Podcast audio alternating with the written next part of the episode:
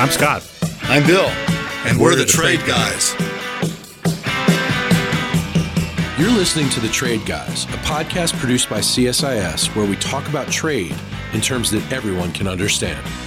I'm H. Andrew Schwartz, and I'm here with Scott Miller and Bill Reinsch, the CSIS Trade Guys.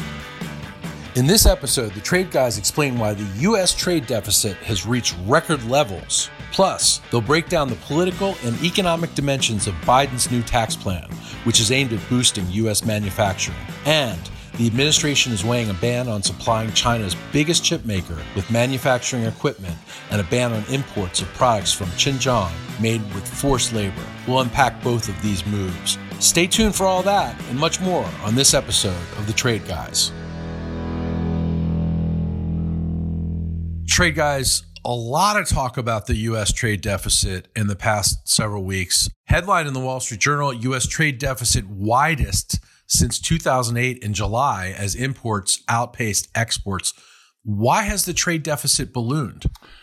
Well, I think uh, it's important to take it apart and and look. There is a good news part of this story, which is what happened uh, during the shutdowns associated with COVID, the public health crisis back in March, was a collapse in demand. And what you're seeing now through the increased imports to the U.S. economy is a recovery of that aggregate demand. So that says the economy is getting back on pace. This is both the consumer economy, and uh, it's important to remember that about half of what the U.S. imports are so-called intermediate goods. They are things used to make other things. So that means manufacturing companies and producers are ordering inputs because they, they have orders to fill. So in some cases, getting back to somewhat normal demand is a good thing. On the other hand, there are a couple of reasons for U.S. exports that wound up being disappointing this month. So we exported less. A couple of the keys are services exports were down. And if you keep in mind the, some big services exports, tourism, health, education, where U.S. is globally competitive, there's just less demand for it. So some of that is COVID restrictions. Also, uh, we're an energy exporter. We're an oil exporter, and uh, oil exports uh, are down in terms of dollar value because prices are down. So there's a lot in here. Uh, overall, it's not a terrible story. It does separate itself from the president's narrative somewhat. Bill, is it not a terrible story? Well, I think Scott's right. There's good news because it's a sign of recovery. We ought to make one little teaching footnote here. Tourism is an export. So what that means is when foreigners come here and spend money here, that's an export. Same with education. Yeah. So it's counterintuitive, but that's the way it counts. What that means is they're not coming here because of COVID. We're not going there.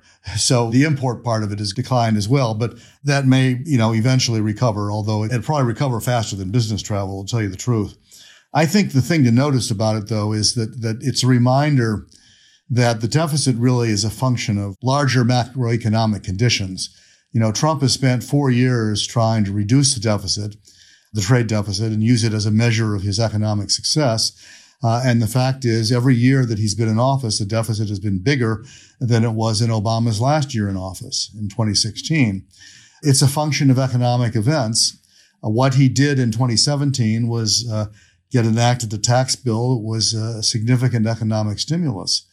And what happens if you stimulate the economy? People buy stuff. And that's what they did.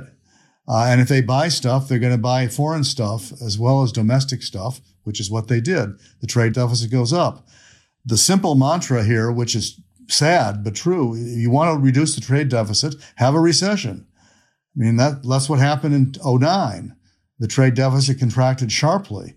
That's not a recommended policy, but he doesn't seem to get the idea that there is really is no other way to get there. Yeah, this has been one of the long running frustrations many of us have had with the president's narrative, his communication on this.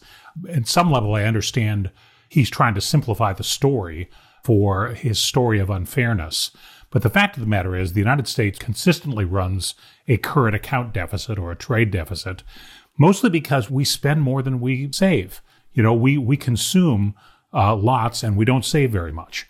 Now, what it is, what an economist will tell you is this is double entry bookkeeping. You have in the national accounts, as they would call them, you have the current account, which includes the trade uh, deficit or surplus, and you have the capital account.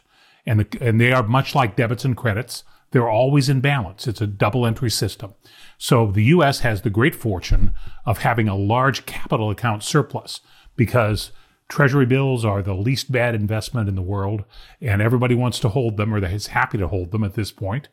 Uh, and because of that, we're able to run large current account deficits. And therefore, we spend more than we produce. And as long as we consume more than we produce, uh, we'll run a trade deficit, regardless of a fairness narrative that may or may not be the case. But don't you think eventually we're going to get called on this? I mean, don't the chickens come home to roost at some point? Yes, that's at least the monetary history would say that sooner or later, all even large current account imbalances wind up back to zero. But as Keynes said, in the long run, we'll all be dead. So it depends how long the long run is Speak for yourself, Scott. I plan to live yeah, forever. This is an optimistic discussion. but let me ask this. After more than three and a half years, why has the Trump administration been unable to narrow the deficit? I mean, the easiest way to look at it is look at federal spending. Okay. We are printing money like crazy. We are spending way more than we produce. Okay. And as a nation, what that does is basically sucks in imports because we don't produce enough. Those are the macro tectonics that Bill mentioned. And we haven't changed that. In fact, over the last quarter, we made it worse. In the, in the second quarter of this calendar year, my goodness, most of output was federal spending. We, we just propped up the economy because so much of it was closed down. So whether it's bad policy or not, we don't know. But when you have a figure like like the president who wants to talk about bilateral trade deficits and surpluses and those kinds of things, it's actually inconsistent with the way the, the macro policy really works. Well, and even if you assume that he could do something about it, he's gone about it the wrong way. I mean, he's got one arrow in his quiver, and that's tariffs. He seems to think erroneously that the Chinese are paying all the tariffs or the foreigners are paying off all the tariffs, which we've talked about multiple times and is simply wrong. And he ignores retaliation. So the result is, you know, we put all these tariffs on. China retaliated with all these tariffs on. What that meant is our farmers got hosed because they couldn't sell the stuff to China that they had been selling, and they lost market share and took a beating. Uh, and his response was to bail them out with more federal expenditures. But in addition, it wasn't just the farmers; the manufacturers took a beating because, as, as Scott said, a significant part of our imports are basically ingredients to make other stuff, parts and components. And so we made those more expensive. And so our manufacturers, in effect, took a double hit. Their parts and components became more expensive because of our tariffs, and their end products became more expensive because of Chinese retaliatory tariffs, or EU, whoever was retaliating at the moment. So it was sort of a lose lose scenario that was guaranteed to make things worse rather than better. So the trade guys are not surprised by any of this, but still grumpy about it all. grumpy is the right word. There you go. Okay. Well, that couldn't be any better exclamation point on that than what you just said, Scott. So let's move on. Big news out of the Biden campaign Joe Biden plans to set tax penalties for companies' offshore profits. The Democratic presidential nominee is proposing a 10% tax penalty on companies that move operations overseas and a 10% tax credit for companies that create jobs in the US and a policy rollout that he is doing today, Wednesday, and he's launching a renewed focus on economic issues and he's going to promise to reverse Trump administration policies that his campaign said amount to loopholes that allow offshoring to take place. What about all this? It has shades of the 2016 Trump campaign, doesn't it? Well, see, it does. And in fact, my compliments to the campaign team that got this story out because they talked about the politically attractive side of the story, uh, which is let's punish the companies that move operations offshore, which I, I think is generally pretty close to red meat when it comes to corporate tax policy for voters. And what they managed to not cover at all is the fact that the Biden plan moves the headline rate from 21%, which is current law, to 28%. And so, so very deft press release writing because you had to get four or five paragraphs into the story to find the change in the headline rate. Just a couple of points. One is, as a general matter, when you want more of something, you subsidize it. When you want less of something, you tax it. And so when you increase taxes, you'll get less of the activity you're taxing. And that may be true of offshoring, but it's also true of corporate output. The second is that corporate tax policy is notoriously difficult place to avoid unintended consequences. And many, many countries, even ones with large uh, social safety net systems or social welfare systems, have almost given up taxing corporations because it's so difficult to get the result you intend to get when you put these provisions in. So obviously it's a single article. I haven't looked at the details enough to know exactly what the mechanics are, but it's a general problem with corporate taxation. It's a lot easier to tax individual entities than it is to tax corporations, particularly those with, with worldwide operations. So it's tough to get exactly what you're trying to get and not a lot of stuff that's unintended. Well, and, the details aren't there. Of course, they don't have to be there. It's a campaign document. If he wins and actually produces a bill, then you'll see the details. But I think it's also hard to compare it to Trump. I mean, it's Trump like because they're both saying the same thing, which is uh, companies should come back here. For Trump so far, it's not been much more than a, you know, a bullet point in his 50 things that he's going to do and a tweet. So Biden is ahead, not by very much, but ahead in the, a little bit in the detail department. But there seems to be one difference that I think is, is noteworthy. And that is it's a mixture of carrots and sticks for exactly the reason that, that Scott described, uh, as is Trump's policy a proposal, a mixture of, of carrots and sticks.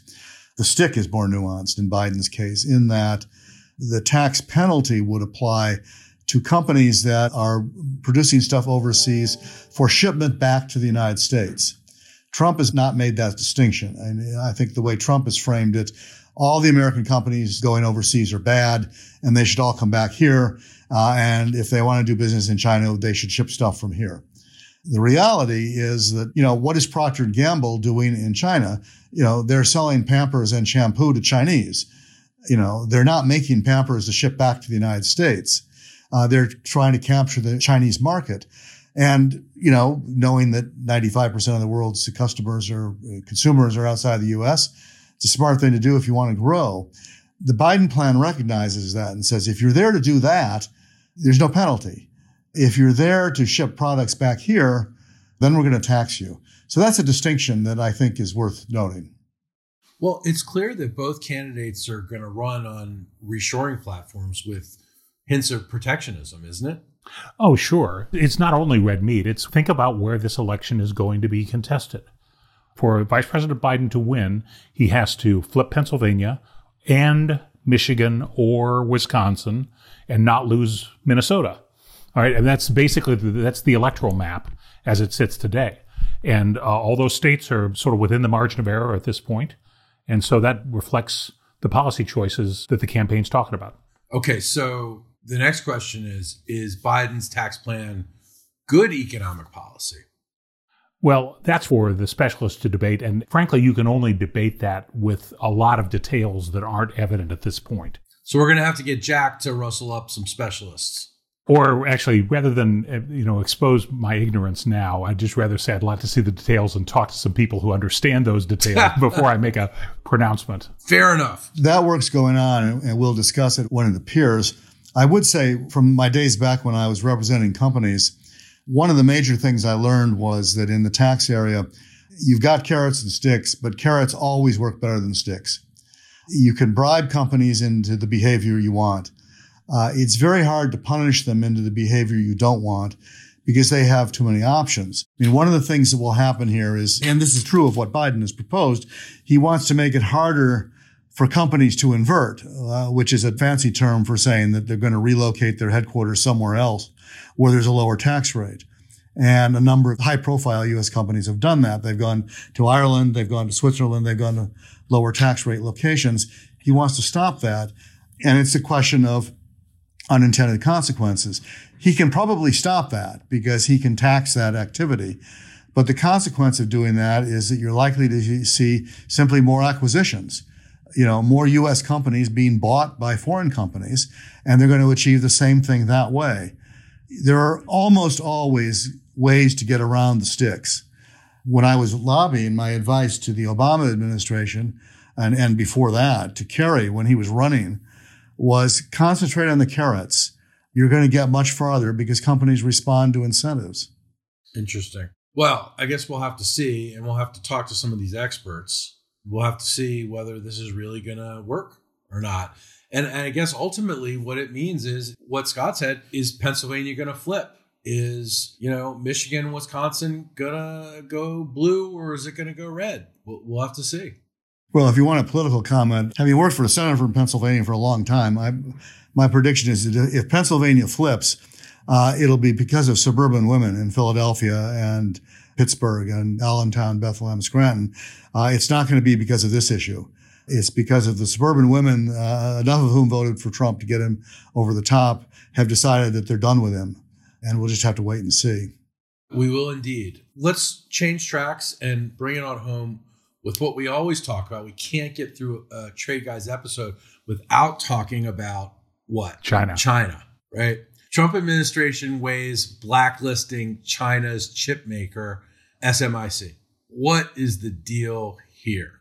Well, this is coming from the Pentagon. I think it's a continuation of an effort to try to further prevent the acquisition of U.S. high tech going to China. I think the, the people in the Pentagon have, have figured out that while we don't make all the chips in the world anymore, one thing that we do make that very few other people make is the equipment that you need to make chips. Semiconductor manufacturing equipment, the equipment that draws those little lines on the chips, uh, and the equipment that cuts the wafers and, and makes them and does extraordinary things at the level of nanotechnology. I mean, it really is a huge accomplishment. There is one other cutting edge design company in the world, and that's in the Netherlands. Most of them are here. And uh, most companies that make chips, including SMIC, but also including the Taiwan Semiconductor Manufacturing Company, TSMC, and a host of others, rely on U.S. equipment. The Pentagon has figured that out and figured out that if you want to hit Huawei or ZTE or anybody that you don't like this week, deny them access to the basic machinery that they need to make their product. So this is just an extension of what has been going on before. The problem with it is that for the companies that are in this business, and China, you know, aspires to develop its own machinery and its own technology. And for the, the US companies that are in this business, as well as the US chip companies, China is simultaneously their best customer and their biggest threat. And that's the dilemma they face. You know, if the Defense Department goes ahead with this, it's going to cost American semiconductor companies a whole boatload of money because they're not going to be able to ship products to their best customers. And they've made this point forcefully to the administration, which until recently, I think they were having some success with by pointing out that if you want us to continue to be cutting edge high tech companies, if you want us to continue to develop next generation semiconductor manufacturing equipment, you got to make sure we got the money to do it. And the way we're going to get the money to do it is by exporting, always. We're a slow growth economy. You know, this is a case where we think we're doing the right thing by denying the Chinese the high tech, but we may just be kneecapping our own guys. Well, this is uh, all of a piece with continuing pressure on China on many fronts. Uh, so at the same time we have sort of a, a defense and security related initiative on IT chips, we have a human rights initiative on cotton. They both have their problems. The compliance uh, and measuring compliance and ensuring compliance is extremely difficult particularly with a with a raw material like cotton that gets transformed before it is turned into the finished apparel or whatever it might be. So they've all got problems with enforcement, but it's all part of a, a sort of a multi-pronged approach that it appears the Trump administration is following to essentially put pressure on China on many different aspects of the relationship. Okay, Scott, can you explain the cotton issue? Because a lot of this has been raised in a study by our CSIS colleague, Amy Lehr. And the Trump administration seems to be responding to it in some ways. The US is banning some China Xinjiang firms for alleged abuse in their production of cotton. So, can you explain this issue? Yes, well, this relates to the issue of the Uyghurs, yeah. the Muslim ethnic minority within uh, China, which is under severe human rights pressure. And all kinds of violations alleged and, and likely true, given all that we know. And that's that's really the root of this action. It's a human rights concern. We often use sanctions like this or regimes like this to restrict access to the U.S. market. And as you said, uh, our CSIS colleague, Amy Lehrer, has done outstanding work in providing the dimension and the approaches that the administration might take. So there's a lot of excellent work on here. It is difficult to do. It's always difficult, uh, particularly when you're a step away from the finished product. I recall uh, maybe a decade ago, there was an effort to deal with illegal logging. And the illegal logging, some of the bans got written very broadly, and they started to affect products like rayon. I don't know if you're familiar with rayon, but rayon is a basically a non-woven that's made from wood pulp, and nobody really knows what's in that pulp when the rayon's made. And so you you can get far enough away from the actual production process, and importantly, far enough away from the human rights violations that it becomes a nearly impossible task for the Customs and Border Protection people to correctly identify and restrict access to the U.S. market or exclude those items. Uh, so it's a challenge, but it looks like the challenge that the administration's at least contemplating going forward. This is one of those rare cases where Trump is actually acting in a way that's consistent with U.S. law. Has that ever happened before? Yeah, there Boeing are a few Airbus cases. Yes, is a good example where we're on firm ground. And here's another one. Section 307 of the Tariff Act of 1930 says bans the import of stuff made with forced labor. And it's not really discretionary. I mean, it's been enforced not very rigorously over the years because it's complicated, but it's significant because it's in law. So he's doing actually what the law tells him to do. And the way the law is phrased, it really effectively puts the burden on the importer to show that the product does not contain stuff that's made by forced labor. So, you know, we don't import a lot of cotton from Xinjiang, but we import a lot of stuff that contains cotton. T-shirts, you know, a lot of the stuff comes in with Chinese ingredients. And the law puts the burden on the importer to prove that his particular product doesn't contain banned ingredients, stuff that's made with forced labor. And that's sometimes hard to do. The supply chain is long and complicated. If it's rayon, like Scott said, you know, it's very hard to figure out where this stuff began and what went into it along the way. The uh, CBP, the Customs and Border Patrol people who have to enforce all this, they can make it a little easier if they just designate certain companies and say, if it comes from this company or that company, then we assume that it's made with forced labor because we've investigated those companies and we know their record. And then the importer is reduced to proving that it didn't come from that company. Where it gets messy and, and potentially very significant is if we're CBP just simply to say, we're going to ban everything that comes from China that contains cotton because we assume it includes cotton from Xinjiang province. And we assume that that's cotton that was grown and picked and spun into yarn, really, with forced labor. That would be huge because we buy so much apparel. So, should we now expect more trade action over Chinese human rights violation in the current Trump administration, potential Trump administration for four more years, and or a potential Biden administration?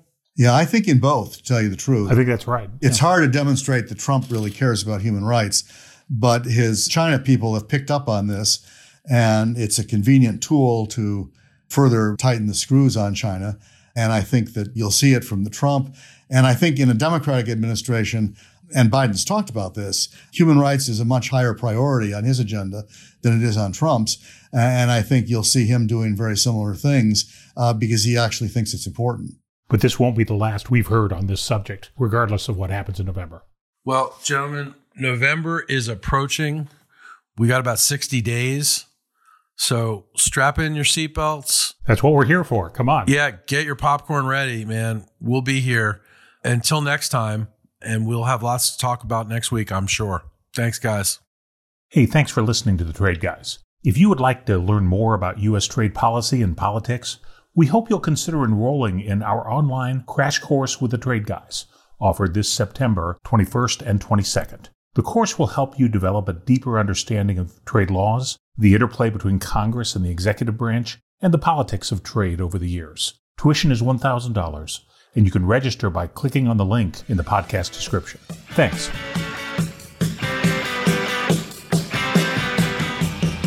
To our listeners, if you have a question for the Trade Guys, write us at tradeguys at csis.org. That's tradeguys at csis.org. We'll read some of your emails and have the trade guys react to it.